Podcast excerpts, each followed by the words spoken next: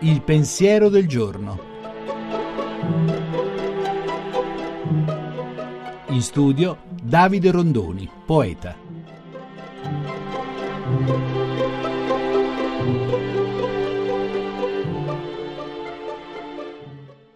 Il contrario della morte non è la vita, nel senso che l'opposizione non è tra la morte biologica e la vita biologica, ma come sapeva già il grande poeta del Cantico dei Cantici, l'opposizione è tra la morte e l'amore, perché è l'amore quello che rende la vita viva, che la rende differente dalla morte. Non c'è solo una differenza biologica tra lo stato di vita e lo stato di morte. Si può essere vivi e morti dentro oppure vivi e innamorati, quindi veramente vivi.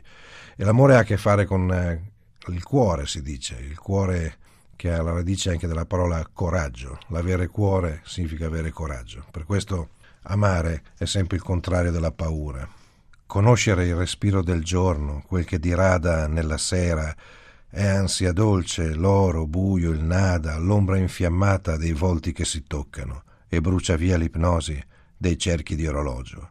Non alzate le braccia contro l'arrivo delle sere, la luce pura, esclamativa delle stelle. Amare è l'occupazione di chi non ha paura.